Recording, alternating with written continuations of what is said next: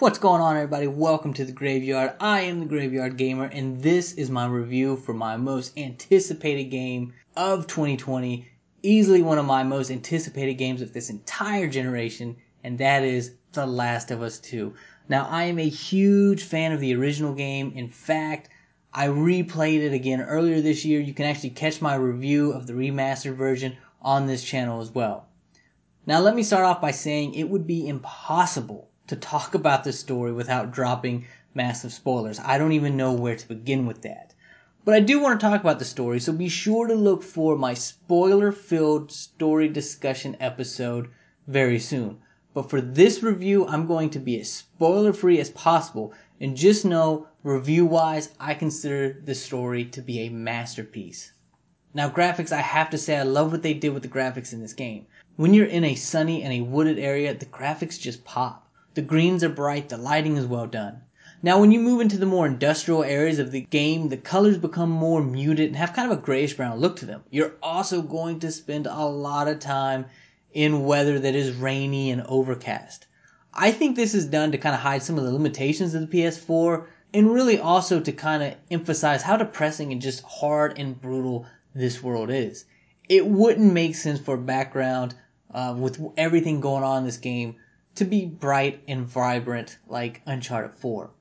Where the game really excels as far as graphics and overall look of the game is the details. When it rains, you can watch the water run down the characters. If you go stand underwater coming off the side of a building, it's gonna splash off your head in a realistic way. When Ellie reloads her weapons, she's only gonna put the amount of bullets in that she needs. For example, if you have your six shooter and you shot three bullets out of it and you just want to have that completely filled. If you reload, she's only going to throw out the three empty cases and put three more in. Also, if you customize your shotgun to increase its reload speed, it puts the bullets on the stock. Well, say you've got two in the barrel and you've got four on the stock and you want to reload. Well, she's going to actually take those two off the stock to put into the barrel. So those little details go a long way for me. But as far as pure graphics and how good it looks, there's one level where you're running through the woods at night and there's a storm going on and I just think it looked so beautiful. These may not be the best graphics of any game out there, but they really are impressive overall. Gameplay. wow, where do I even start? See, I've actually roughly played this game about two and a half times to get the platinum for different reasons, and to be honest, I could easily play it some more right now there are some areas and levels where the amount of enemies and the layout are just leading to some amazing sequences. For example, later in the game, there's an area where you have a comic book store on your left. That's got some really cool details, by the way, on the inside. On the right is like a rundown gas station. To the northeast is an office building that's actually got a sniper in it. And if you're busted by any of the people down below on the ground level, that sniper is going to make it a bad day for you which kind of leads to the excitement because, of course, I got seen. Not only am I dealing with the people on the ground, I'm trying to get away from that guy as well as he's scoping me out and following every movement I make.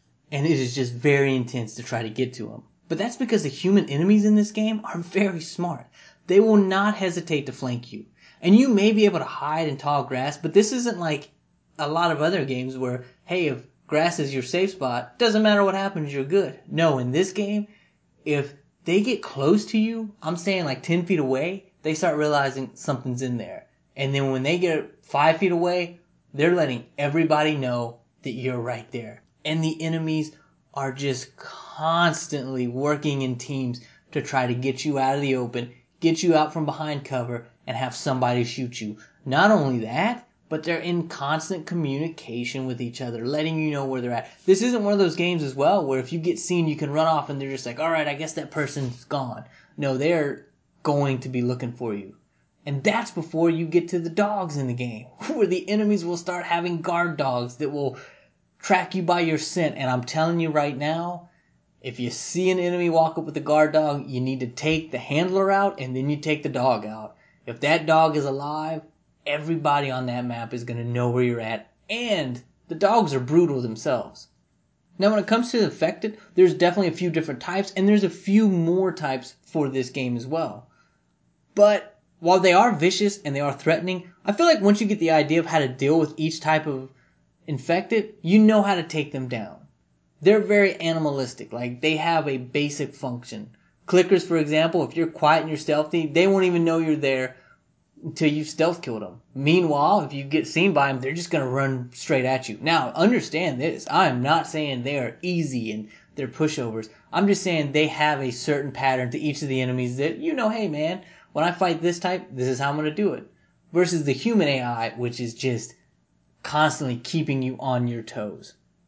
Now, for some of the game, you're actually going to have a companion with you. And for the most part, they're a lot of help in battle. I mean, they're just as smart as that enemy AI as well. And they're also, during kind of slower times when you're moving from set piece to set piece, they're filling you in. They're giving you more story details. There's genuine conversation here that's super interesting to listen to. I will say, however, there are a few times when they just straight up got in my way. Because they are so smart, they are constantly looking for the best vantage point to attack from as well. Now that can be a problem when you're in cover and you know that hey, to the right of this cover is the best spot to be, but that companion is there. And in other games, as soon as you get close to them, that companion will run off. Not in this game. They're stubborn. They're staying right there. That can get somewhat frustrating in the heat of the battle, I will say. But look, the levels have to be discussed. When you first start your journey, you're going to get to a large area looking for gas when I first got to this area, I thought it was going to be the standard for the following levels. But that's not the case. While this area is more of a hub world, the rest of the game isn't like that. In fact, while you're in this section, you actually have a map to look at, but that is the only time you will use a map in this game, which is good because this map isn't that great. Most of the levels are large, but they also have several points of no return in them, and they're not as open ended as this level, which is kind of good but at the same time kind of disappointing because this first area is it's really really awesome. For the most part, minus a few smaller story driven levels, levels are larger versions of what we've seen in Uncharted 4. There's several ways to get around these areas, uh, which also have several different ways to take out enemies. But while they are big and they are massive, there are several areas that you may have just completely missed, which may lead to more weapons it may lead to new dialogue all kind of stuff that just makes you want to explore as much of these levels as possible the levels themselves are also littered with items for crafting and upgrading your character i will be honest with you this is one of my favorite features of this game and easily one of my favorite styles of gaming i love exploring homes and buildings finding weapons finding notes left by the dead seeing what the world was like when everything went to hell and seeing how it's changed in the time since then. It's somewhat depressing when you walk into a baby's room and you go, man, I wonder what happened to that baby. That also brings up the collectibles, and there are a lot here. When I finished my first playthrough, I'd been very thorough, at least I thought, and I'd collected 191 out of the 236 collectibles that count towards trophies and whatnot. But I was still 45 short.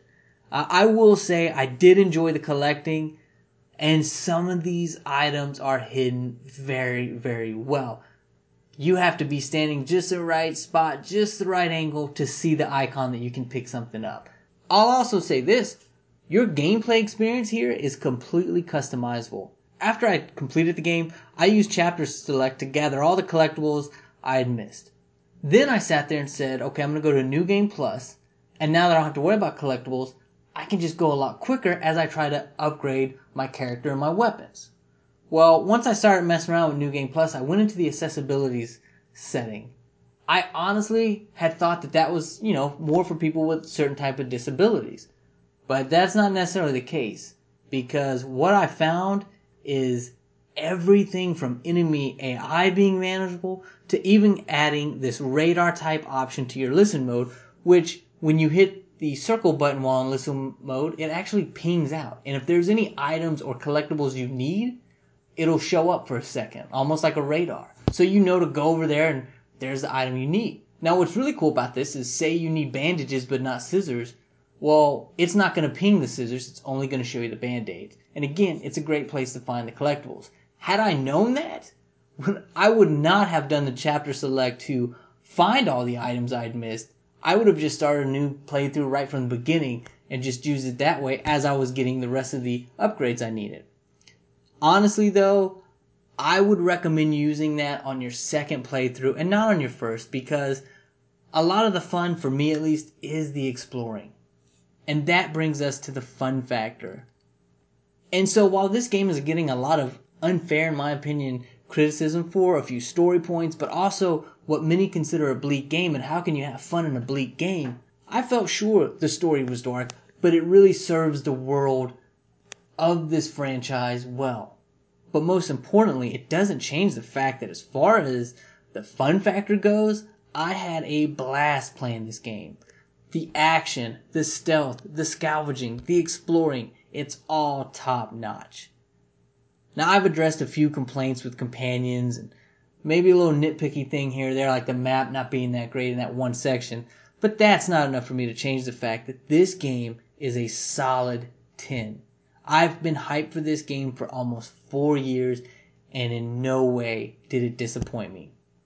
Well, guys, I'd love to hear your thoughts on it. You can always find me at the Graveyard G on Twitter and the Graveyard Gamer on Instagram and Gmail.